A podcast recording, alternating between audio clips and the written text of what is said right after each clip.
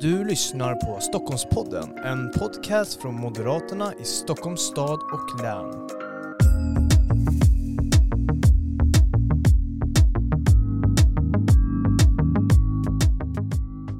Ja, varmt välkomna till ännu ett avsnitt av Stockholmspodden. Det här är ju Moderaterna i Stockholms stad och läns podcast där vi pratar brinnande aktuella politiska frågor med våra främsta företrädare. Och idag ska vi prata en hel del om kriminaliteten, gängkriminaliteten, den otrygghet som vi upplever i våra kommuner, regionalt också.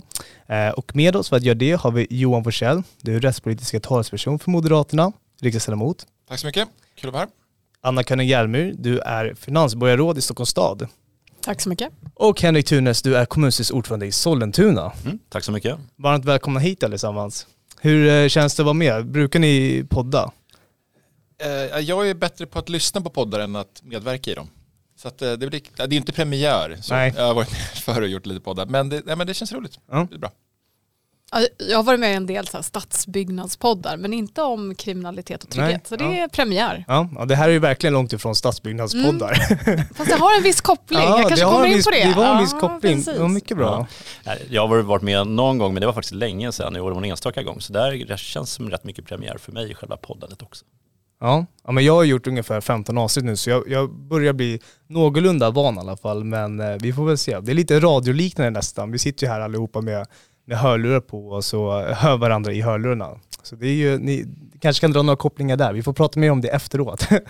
men med det sagt, vi ska ju prata en hel del om kriminaliteten eh, Eh, idag. Eh, hur vi ska kunna motverka den, hur vi ska kunna motverka otryggheten som medborgare upplever i, både i Sverige nationellt men även också i Stockholmsregionen i våra kommuner.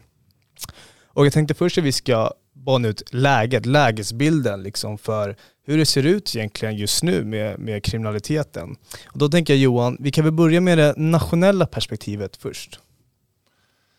Ja, ehm, det är ju högt och lågt verkligen. Alltså man, kan ju säga så här att Sverige är ju på många sätt ett väldigt bra land. Det ska man inte glömma bort. Eh, liksom, här, här är faktiskt friheten eh, på många sätt större än i många andra länder. Men det är klart att när det gäller kriminalitet och otrygghet så går riktningen åt fel håll. Och det kom ju en ny undersökning här, man mäter ju sånt här årligen då, och i fjol visar den på en rekordstor otrygghet faktiskt. All, aldrig tidigare har svenska folket sagt att man känner sig så osäkra. Eh, och det där är både i kan man säga, traditionella grupper, alltså vi vet att kvinnor är mer otrygga än män, äldre är mer otrygga än yngre. Men vad man kunde se den här förra gången var faktiskt att det även började sprida sig ganska långt in i gruppen ungdomar, eh, killar, mitt i livet, alltså den typen av personer. Och tittar man just, bryter man ner det på just till exempel kvinnor så är det ju en förfärande stor andel som säger att man känner sig otrygga till och med i det egna bostadsområdet. Alltså den här, mm de här liksom fredade zonerna verkar bli allt färre och det är klart att det där är väldigt, det är väldigt allvarligt. Sen får vi se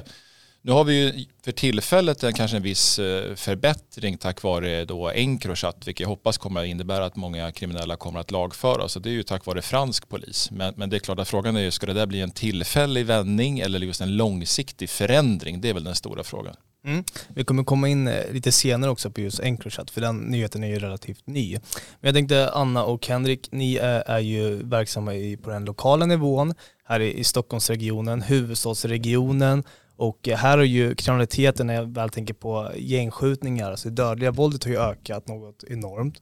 Eh, hur skulle ni säga att läget är just nu? Ser man på regionens statistik så ser vi ju att det är historiskt höga nivåer av skjutningar.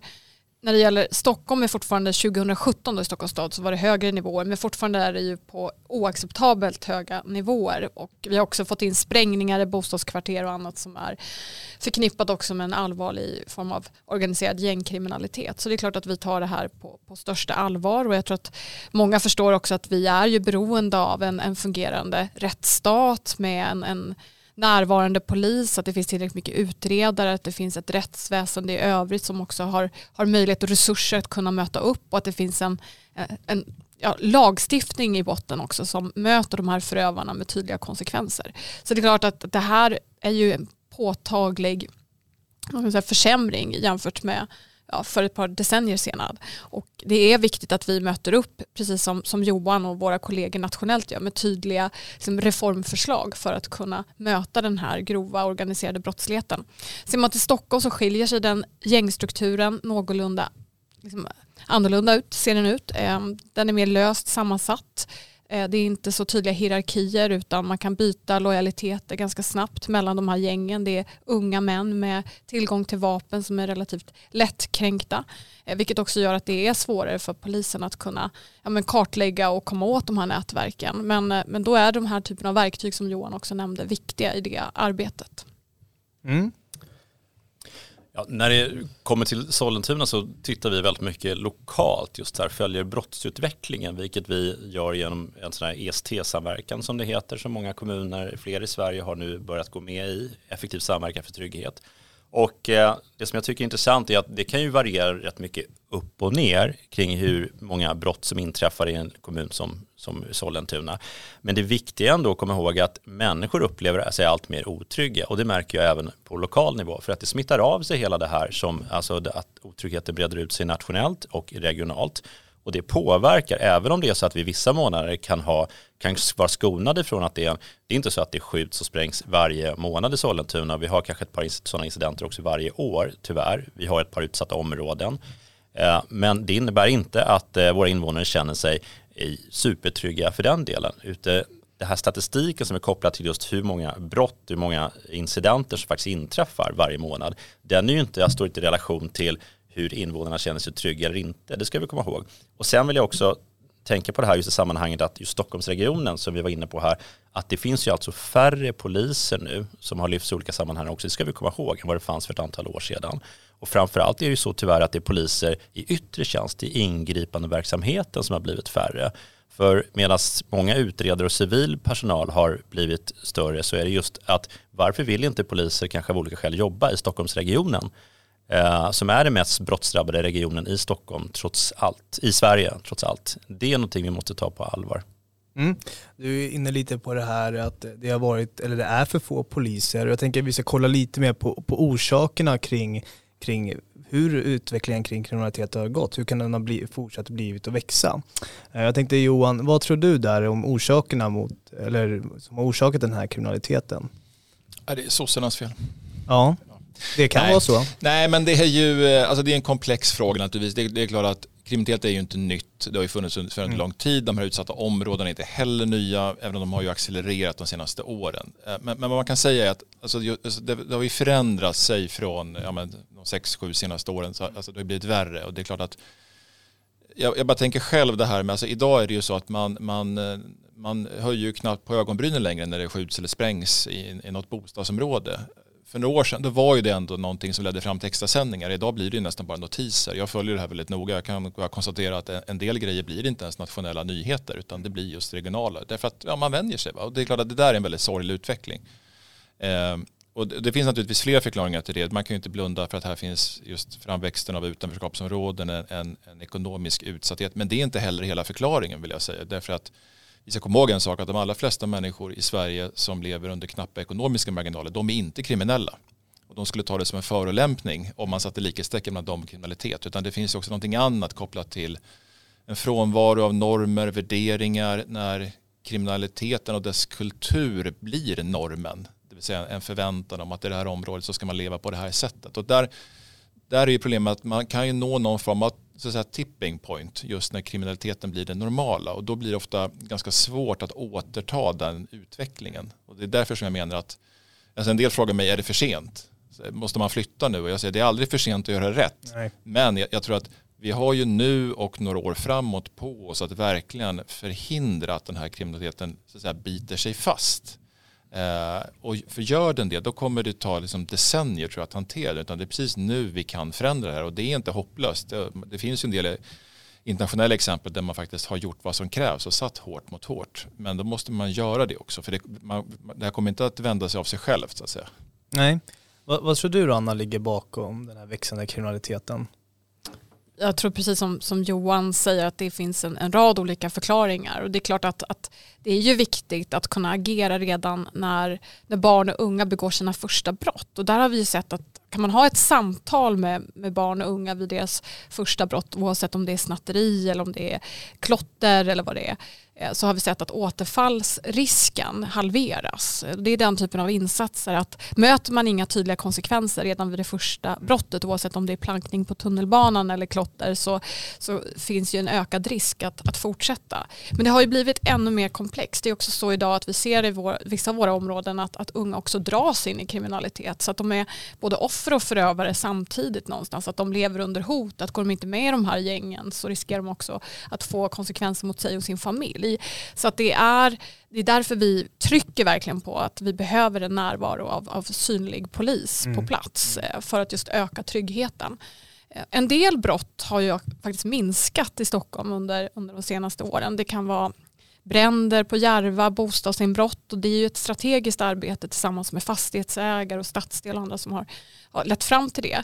Medan andra typer av brott, rån mot barn ökar i Stockholm och sexuella trakasserier och jag tänker det här som man uppmanar imorgon att mm. unga killar ska ja, tafsa på tjejer i skolan. Det är helt oacceptabelt och också på något sätt att det, det bryter mot de normer och värderingar vi ska ha i vårt samhälle. Mm. Eh, och vikten av att stå upp för att också skolan ska vara en trygg plats. Den typen av, av brott ökar. Så här, här gäller det att, att alla eh, från olika samhälls och olika aktörer står upp för att eh, för normer och värderingar men också för tydliga konsekvenser. Mm. Även om det händer inom skolans väggar. Skulle du säga att eh, kriminaliteten har utvecklats på något sätt eller är det samma kriminalitet som det var förr? Vi snackar fem sex år sedan som idag eller har den, har den utvecklats lite? Det blir ju grövre. Mm.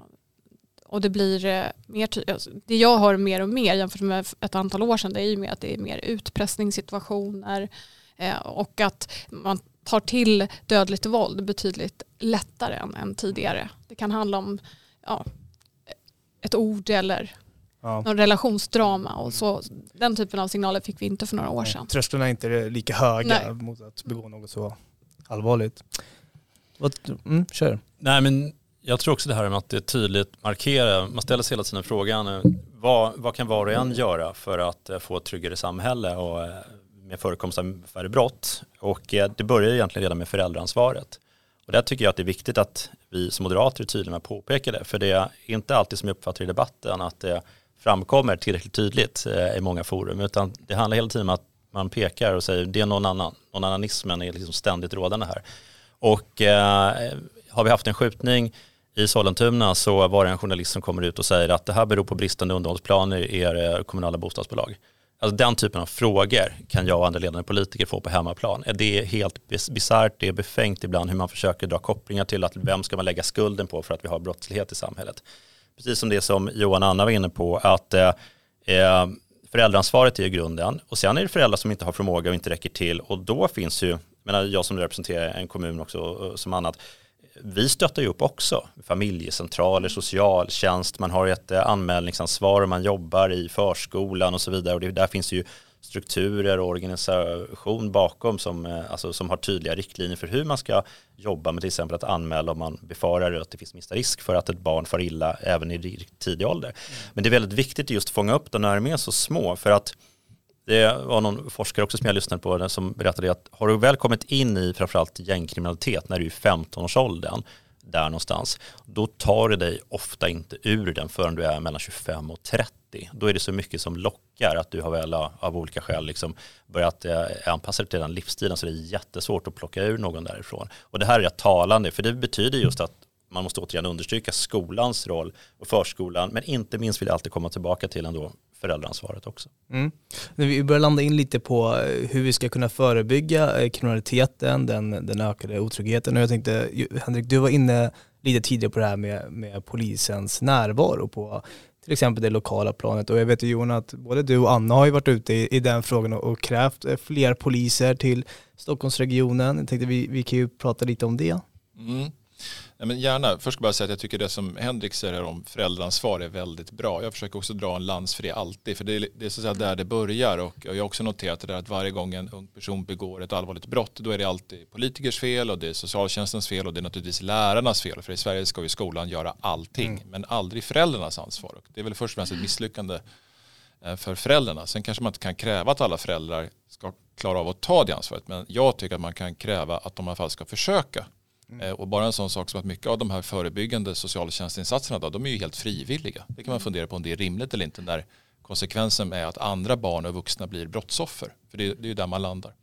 Men just det här med Stockholm, det tycker jag är väldigt problematiskt. För det är klart att antalet poliser i Sverige då är ju för litet överlag. Men att huvudstadsregionen, att det där är färre poliser eh, jämfört med några år sedan trots att befolkningen har vuxit och att det just är en huvudstad, det är helt orimligt. Och, och eh, det finns väl olika förklaringar till det, både när det gäller rekryteringssituationen och det, det är dyrare att, att, leva i Stockholm och man blir ju inte, ja för att säga det självklart, man blir inte miljonär av att vara polis, det är inte därför heller man söker, men det är tråkigt när man talar med många unga poliser och de helt enkelt inte får ekonomin att gå ihop.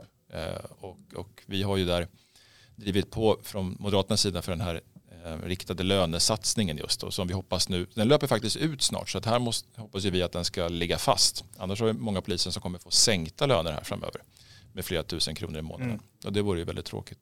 Men sen handlar det också om hur man styr och där kan jag bara konstatera att regeringen har ju pekat på, att, på Malmö och bussat dit olika poliser för förstärkningsinsatser och det är väl i och för sig bra att det blir fler poliser i Malmö men jag har också sagt att de poliserna kommer någonstans ifrån och de kommer från Stockholm och de kommer från Västerås och de kommer från Örebro och de kommer från Uppsala och det finns inget överflöd av poliser här eller mm. där. Det är snarare tvärtom. Mm. Så hur man än eh, försöker fixa till det här så kan man så att säga inte trolla bort faktumet att antalet poliser är för, för litet. Det är så att säga grundproblemet. Det är bara att beklaga att Stockholm blir, blir lidande i detta. Så borde det inte behöva vara.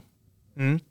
Anna, om du, nu vill säga att det, det saknas fler poliser i Stockholmsregionen, båda ni var ute i, i, den här frågan, men skulle du säga att det är någonting mer som, som ni saknar från den nationella nivån för att man ska kunna göra Stockholm tryggare och en stad som fler vill flytta och, och bo och, och leva sina drömmar i? Jag tänker att någonting som skulle kunna öka incitamenten också det är ju storstadstillägget som vi hade för polisen. Ehm, det vill säga en särskild löne ett lönepåslag egentligen för, för storstäderna för det är dyrare levnadsomkostnader. Då kan man också kanske rekrytera tillbaka en del poliser som har slutat. Eh, och det är ju en del poliser också som jag pratar med som har slutat därför att de gjorde ingripanden men det övriga rättsväsendet hade inte resurser att möta upp och till slut tröttnade de. Och någonstans så, så, är ju då vikten att hela rättskedjan, även åklagarämbetet och liksom domstolsväsendet, att de också kan få, få resurser. Men, men annars så säger vi vill ju hjälpa till i arbetet som både jag och Henrik som kommunala företrädare. Så vi efterfrågar till exempel att kunna avlasta polisen eh, genom att ge ordningsvakter ökade befogenheter. Vi tror ju väldigt mycket på broken windows-teorin och New York-modellen, att det ska vara rent och tryggt och snyggt. Eh, mm. Så att kan vi börja bötfälla från kommunens sida nedskräpning eller bötfälla klotter och den typen av skadegörelse så gör vi gärna det. Så kan polisen också ägna sig åt mer öppen narkotikahandel och sexualbrott och annat, den mer grova brottsligheten i samhället. Eh, och de befogenheterna har inte ordningsvakter idag. Men som i Stockholm, vi har ju 150 stycken ordningsvakter idag som gör mycket ingripanden och vid olika incidenter och här så skulle ju de via en lite längre utbildning också kunna vara behjälpliga. Eh, och sen så hoppas vi på ännu fler kameror. Vi tror mycket på det både ur ett trygghetsperspektiv men också kunna hjälpa till vid teknisk bevisning exempel, inte minst. Så det finns ju ett antal förslag och som kommun också så lägger vi idag över en halv miljard faktiskt på olika former av placeringar. Så det är enorma kostnader vi lägger på, på unga i riskzon eller i kriminalitet. Så att här skulle vi också behöva, precis som Moderaterna driver nationellt, att kriminalvården tar ett större ansvar. Så att det blir bättre insatser, bättre behandlingar så man också kan bryta eh, den, det destruktiva beteendet mm. i tid. Mm. Mm.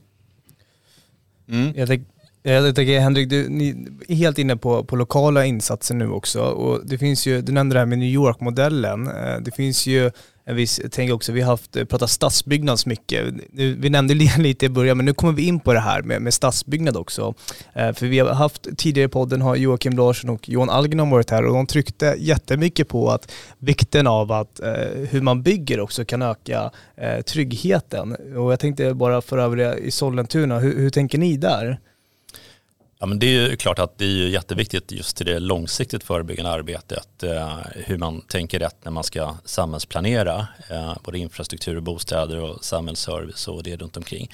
Och min bild är ändå, som har varit förtroendevald i en kommun åtminstone över 20 år, att det här är någonting som vi har haft för ögonen och jobbat med under lång tid. Det låter ibland som att det är något väldigt nytt, att kommunen har inte uppfattat att det här är viktigt, att eh, bygga in liksom, eh, trygghetsskapande lösningar när man samhällsplanerar och exploaterar och bygger fler bostäder, utan det är någonting mm. ni måste börja med först nu.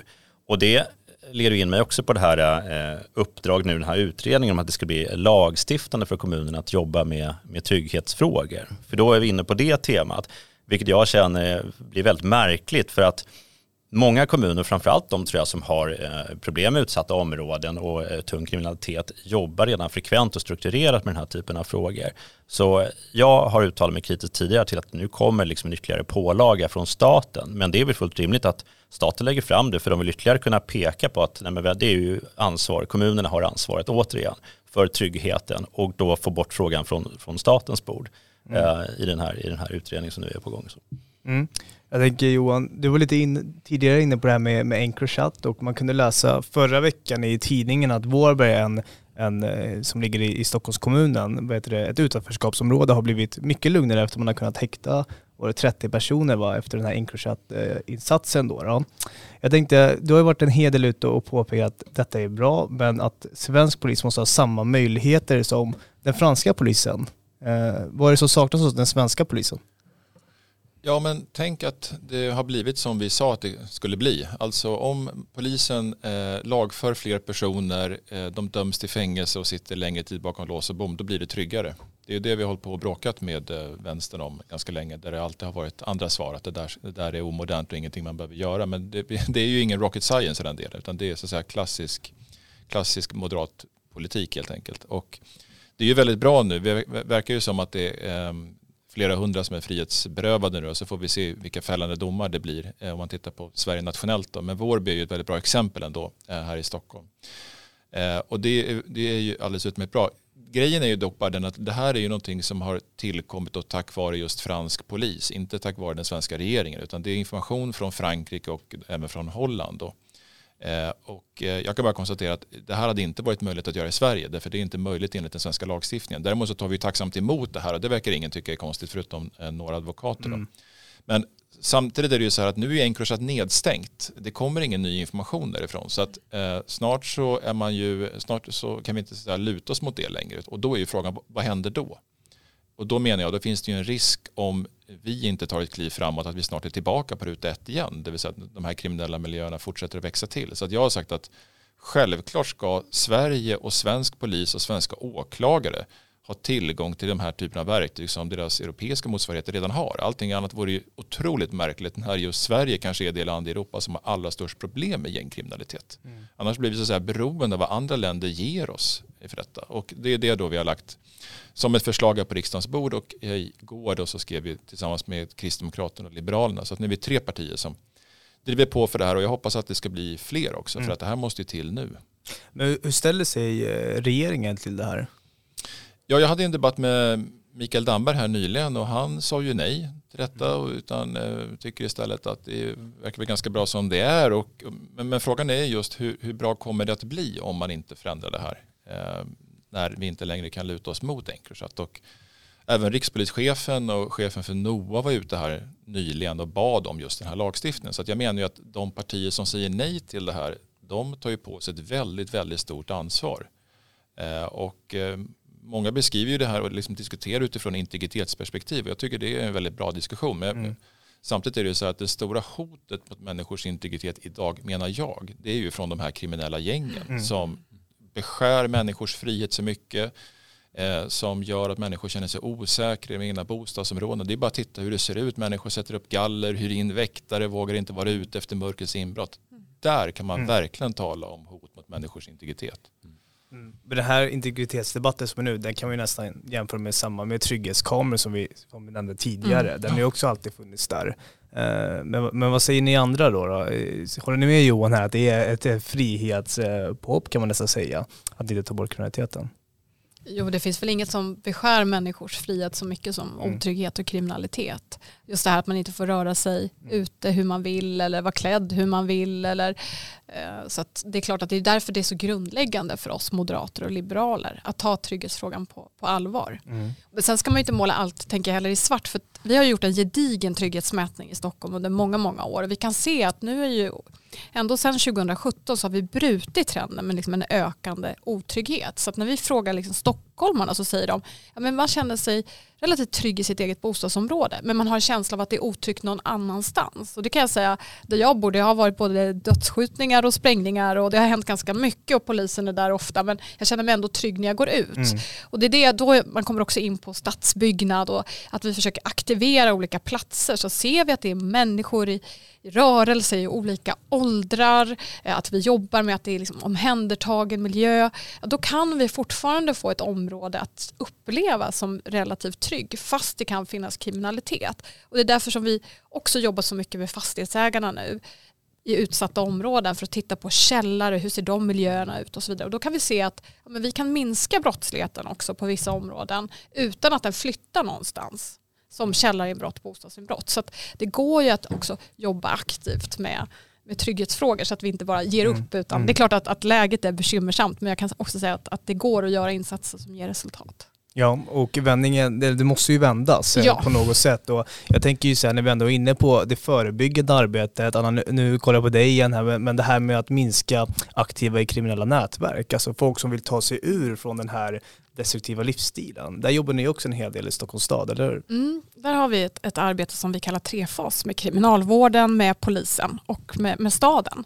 Där vi jobbar individuellt med varje person med egna handlingsplaner, där vi jobbar redan under häktestiden eller i fängelset för en plan för att kunna lämna. Eh, men vi har också koll på vilka ungdomar som riskerar att rekryteras in eh, också göra orosanmälningar så att vi från staden kan komma in tidigt. Så att vi jobbar från, från båda håll, både med att minska inflödet till de här gängen men också att jobba med att stärka utflödet. Så att, eh, och det har gjort att, att vi har ett 70-tal individer som vi har jobbat med. Och, och vi upplever det som framgångsrikt eh, och att läget också har stabiliserats. Men det är klart att det, är ju ett, det handlar om att myndigheterna jobbar ihop mm. i det här läget. Mm. Hur viktigt är det att myndigheter jobbar ihop, Henrik? Nej, men jag vill påstå att det är helt avgörande. Och, eh, I Sollentuna då så har vi ett väldigt tätt samarbete med polisen eh, som vi har byggt upp eh, och intensifierat väldigt mycket bara under de senaste åren. Eh, jag bjuder till exempel in den eh, lokala kommunpolisen till varenda kommunstyrelsesammanträde en gång i månaden, eh, bara kort, så att eh, vederbörande får ge en, liksom en lägesbild över hur det ser ut i kommunen och samtidigt då ha möjlighet att svara på några rappa frågor från ledamöterna i kommunstyrelsen. Men då vet polisen lokalt att eh, här har den politiska ledningen eh, ett, ja, en önskan om att liksom få en uppdatering varje månad, månadsvis kring hur läget ser ut i eh, kommunen. Sen också på det som Anna var inne på alldeles nyss, för jag upplever också vi har en lokaltidning i varje kommun i, och den, den skriver ju om det negativa som händer. Så fort det var en skjutning eller ett rånförsök eller något liknande sådär. Och då blir det ofta det man möter när man pratar med invånarna också, att ja, men, det går ju åt fel håll. Allt gör ju faktiskt inte det.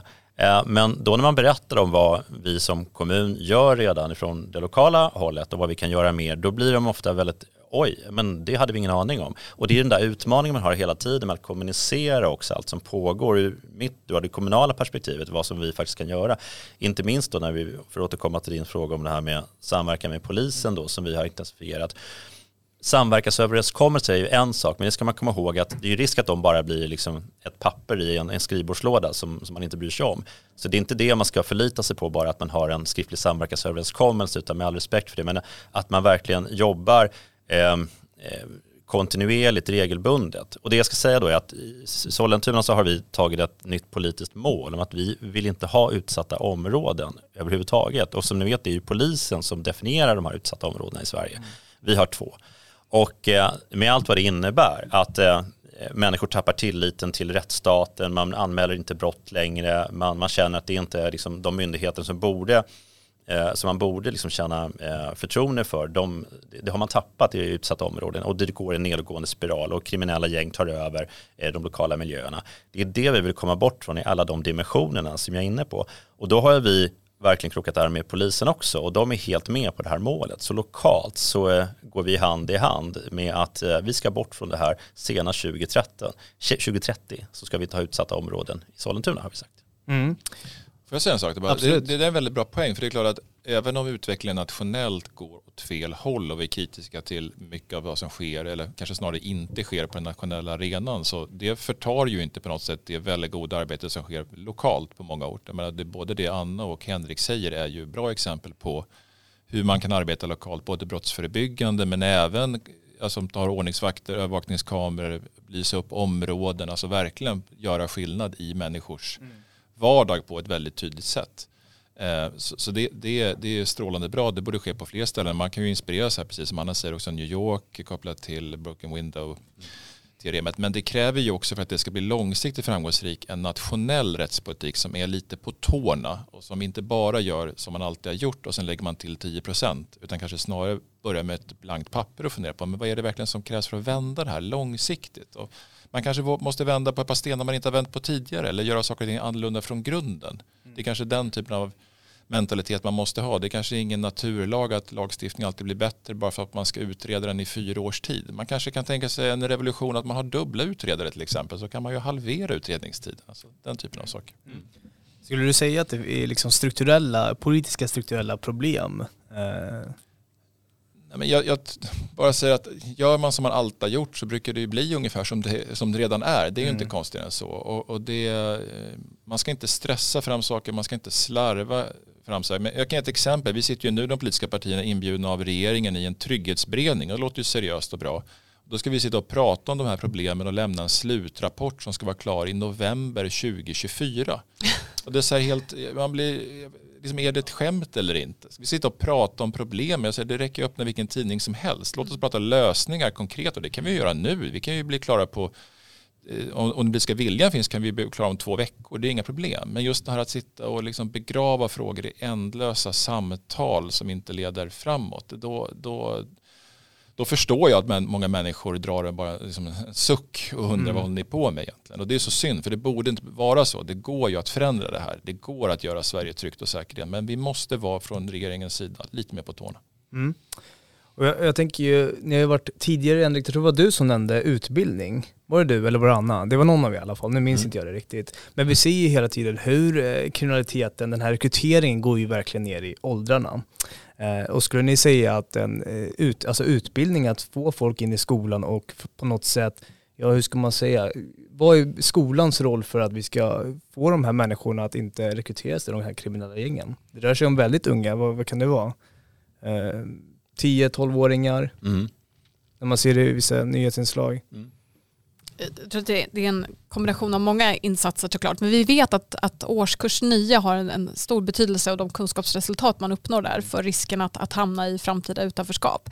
Och då gäller det att hitta de här eleverna tidigt. De som riskerar att inte klara grundskolan och jobba tillsammans med, alltså i Stockholm har vi skolsociala team, jag kan tänka mig det finns i många kommuner där man kan ha en speciallärare eller specialpedagog och sen en, en lärare extraundervisning och socialtjänst. För det, det ska man ju ändå säga att tittar man från erfarenheterna från England land som har kommit längre i att synka data så kan ju de se en tydlig korrelation mellan våld i hemmet och sen framtida kriminalitet eller gäng kriminalitet. Så att kan man fånga de här barn och unga som riskerar att bli utsatta för våld i hemmet, för där kan vi se i Stockholm att det också finns ett samband mellan skolfrånvaro. Mm. Så om vi bara jobbar med den gruppen mycket mer aktivt, att jobba mot våldet, eh, in med dem i skolan, se till att de är där, att de tar sina betyg, når sina mål, ja då har vi också minskat risken betydligt för att de ska hamna i framtida kriminalitet och dras in. Och samtidigt som jag, som jag nämnde att är det så utstuderat att de här gängen lurar in väldigt unga, jag säger inte att alla men det finns alldeles för många sådana fall mm. just nu, då behöver ju straffen för den här typen av rekryteringar och den här utpressningen som de här barnen utsätts för, det, det måste också höjas och det måste bli kännbart för i rättsväsendet. Men det, det jobbar ju Johan och den nationella nivån för. Mm. Skärper varje straff som finns.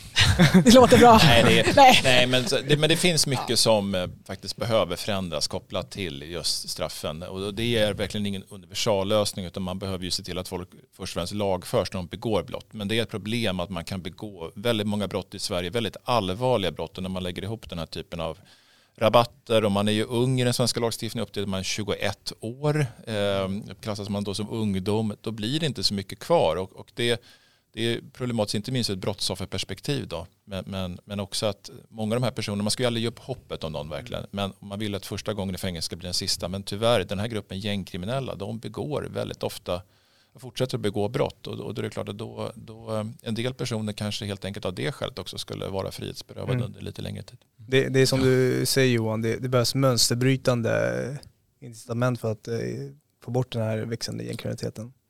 Ja, det gör ju det. Men samtidigt det är det ju ingen revolution i den delen vi förespråkar. Utan vi förespråkar ju att det ska bli lite mer som i Norge, Danmark och Finland. Det är mm. oss tre väldigt närstående länder där man har eh, mycket av de här förslagen redan. Så det är ju Sverige som avviker här. Trots att vi är det land som har de allra största problemen. Så att kan vi inspireras lite av våra nordiska grannländer där tror jag att det väldigt mycket vore vunnet. Mm. Om jag får hoppa in där också mm. med tanke på det här med utbildning och skola så eh, precis som eh, lite på det temat som du var inne på Anna så är också i Sollentuna så tillför vi resurser särskilt till skolor och förskolor i våra utsatta områden. Så eh, vi har lagt en extra som vi kallar för socioekonomisk förstärkning då, ungefär utifrån det som du beskriver att man kan se till att det finns viss personal i skolorna som har mer kompetenser.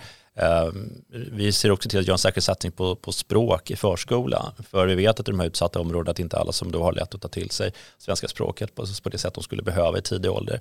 Och sen tillför vi extra resurser för att skapa fler platser på yrkesförberedande eh, vuxenutbildning också. För det kan vara där ofta då om man eh, riskerar att droppa, droppa out efter nian så att man kommer in på fler platser där så att man kommer ut i jobb.